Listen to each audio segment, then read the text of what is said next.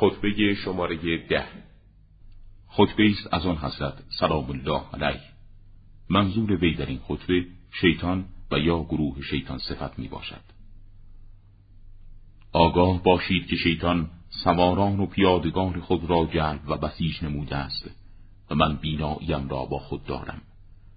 هرگز امری را بر خود مشتبه نساختم و کسی نتوانست است واقعیتی را بر من مشتبه سازد. سوگند به خدا حوزی برای آنان پر خواهم کرد که ساقی آن خودم باشم که اگر وارد آن حوز شوند نتوانند بیرون روند و اگر از آن بگریزند نتوانند برگردند.